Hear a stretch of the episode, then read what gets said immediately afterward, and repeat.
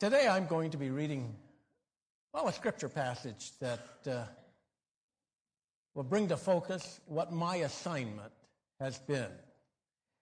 You, you know, it, it, it was kind of neat when we came up with this idea of, of having, having a little booklet that we would all write. And boy, I was anticipating all kinds of things of how I could demonstrate my literary skills, you know, in a positive way and become a bestseller some way or shape. And uh, then I was given my assignment. Jesus makes everything. I thought for surely it would be fun. Or Jesus makes everything joyful. You know, this whole concept of what Christmas does for us. Would Christmas do that in a positive way? And, and then I got my assignment.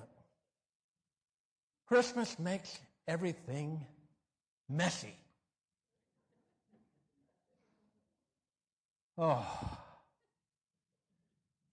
But that's real life. And that's where you and I have come today.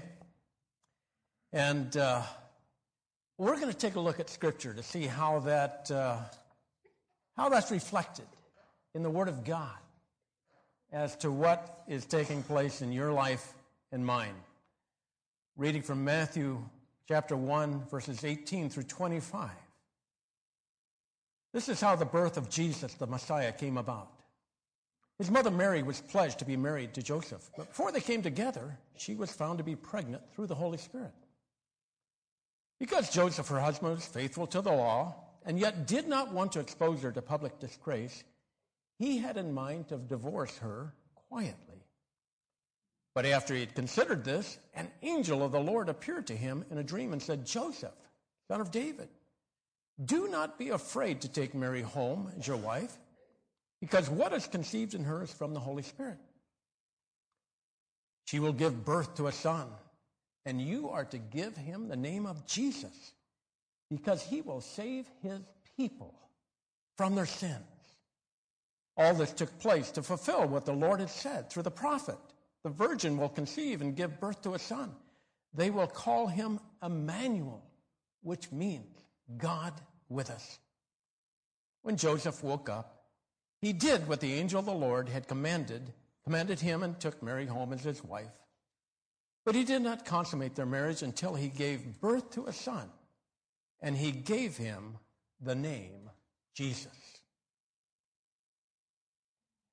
The question that comes to my mind if I had been a reporter at that time, I would have taken my microphone and thrust it into the face of God, and I would have asked, What's a nice God like you doing in a messy world like this? You see, somehow Christmas has become this fun time. We anticipate the joy, the delights, family time, uh, gift giving. And we should. That's a part of it. But then there's life.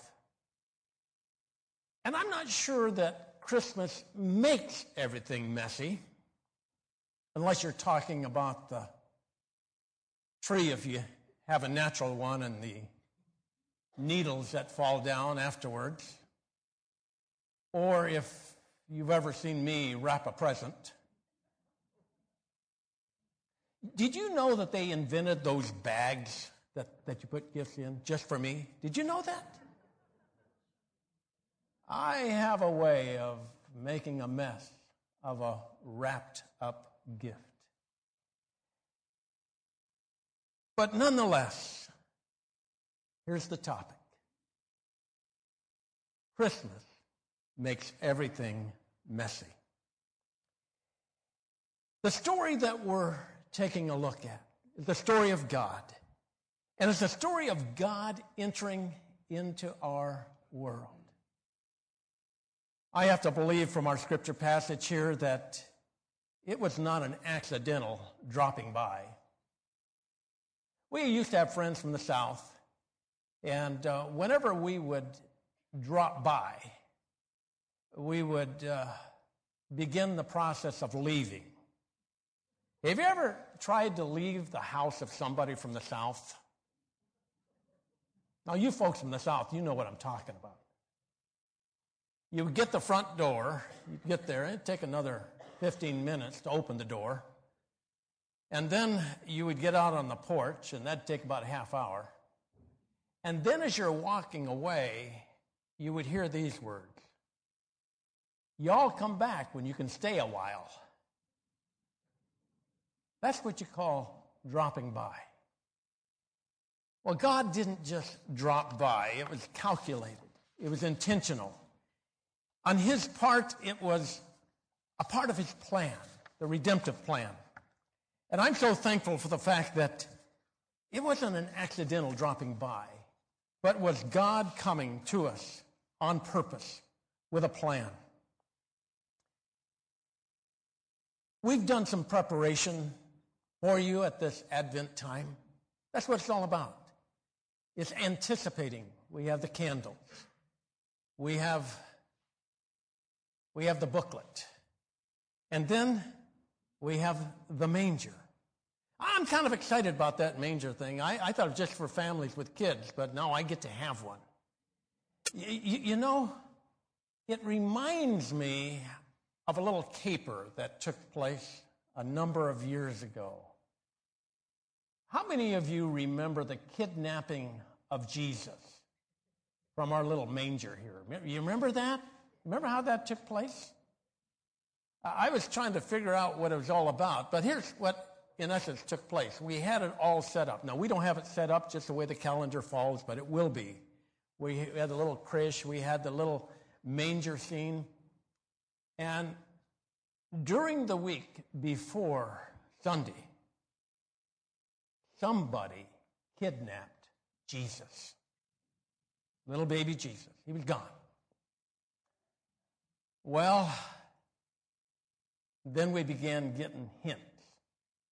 Now this is this is before Twitter. This I think we might have had email, and that's where the hints came.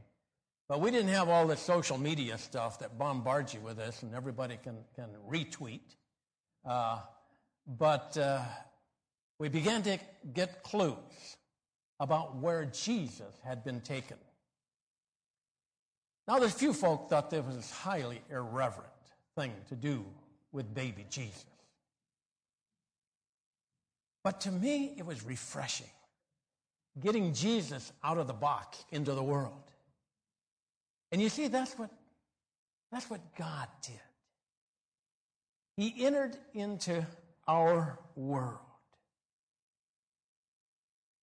Not just into a church sanctuary, not just into the fellowship of the saints, but he came to a broken world, messed up folk, people just like you and me. Well, what do we do with that? How, how, can, we, how can we make sense of that? And uh, as I said, it's a messy world. So the Christmas story is the story of God entering into our world. But it's just not that he chose to come to a place that was fun, perfect, a nice ever after kind of place. The place where you and I live. It's the place where we have Fergusons, not just Bethlehems. It's a world where we read in the headlines Afghanistan. It's the type of world where we get a text that instead of a delightful time on the beach in Mexico, Norma ends up in the hospital in Tucson. That's the type of world that God chose to enter into. But the Christmas story is also the story of God entering not just into the world, but as I said, a messy world.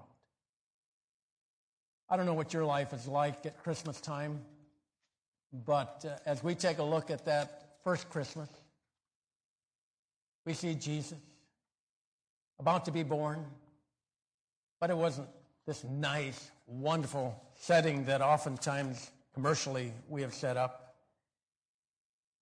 It's Jesus coming into a world that is chaotic. You know, there's some things about the Christmas message that to me are very messy.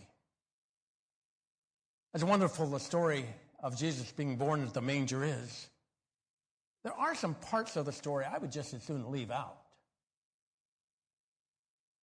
I mean, what do you do when you're trying to protect your kids from learning about sex too early and you got to read the Christmas story? I mean, at least when I was a kid in the King James Version, we would just say Mary was with child. But then the newer translations come along and declare that she was pregnant. What do we do with the fact that we have a difficult to explain pregnancy? We have a political system that's dominated by an evil empire and all that goes into that. We like to leave out the fact that their world was a world full of chaos. The message is given to Joseph. There's a census, taxation. You better do this. And I assume that you do it because uh, the consequences were severe if you didn't. What do you do with the fact that it's not just a sweet little journey, but a difficult journey? I mean, we had a time and a half as it was in our traveling when our kids were about to be born. Uh, but uh, nowhere did I take Alita anywhere on the back of a donkey.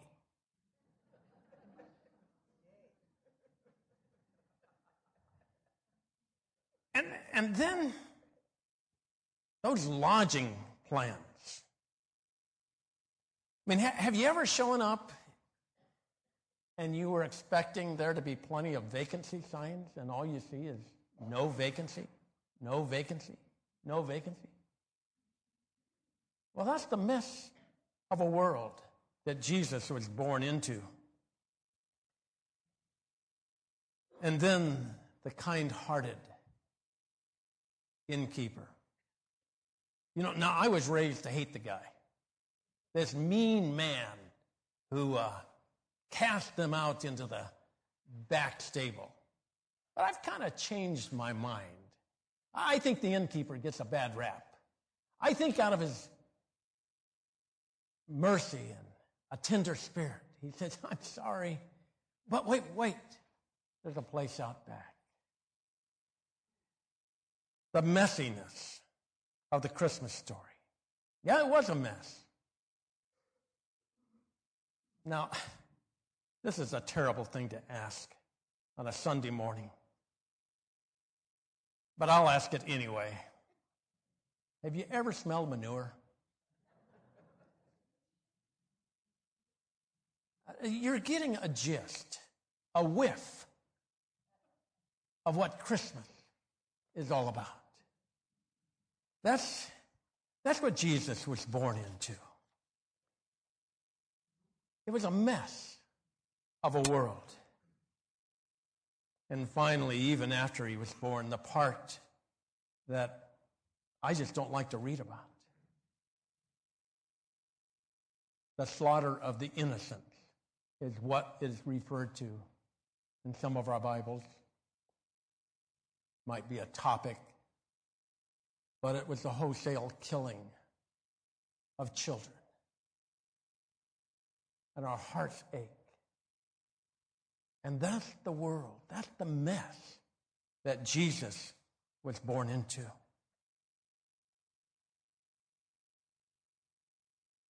A number of years ago, I came across a, a book that really impacted me in a powerful way.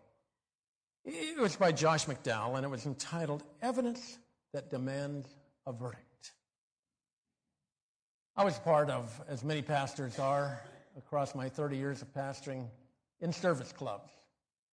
Now, I didn't have a loyalty to one. It was usually whatever some of the men in my church, whatever they were involved in, they'd invite me to one of these, and I would t- attend and become a part of that just as a service to the community.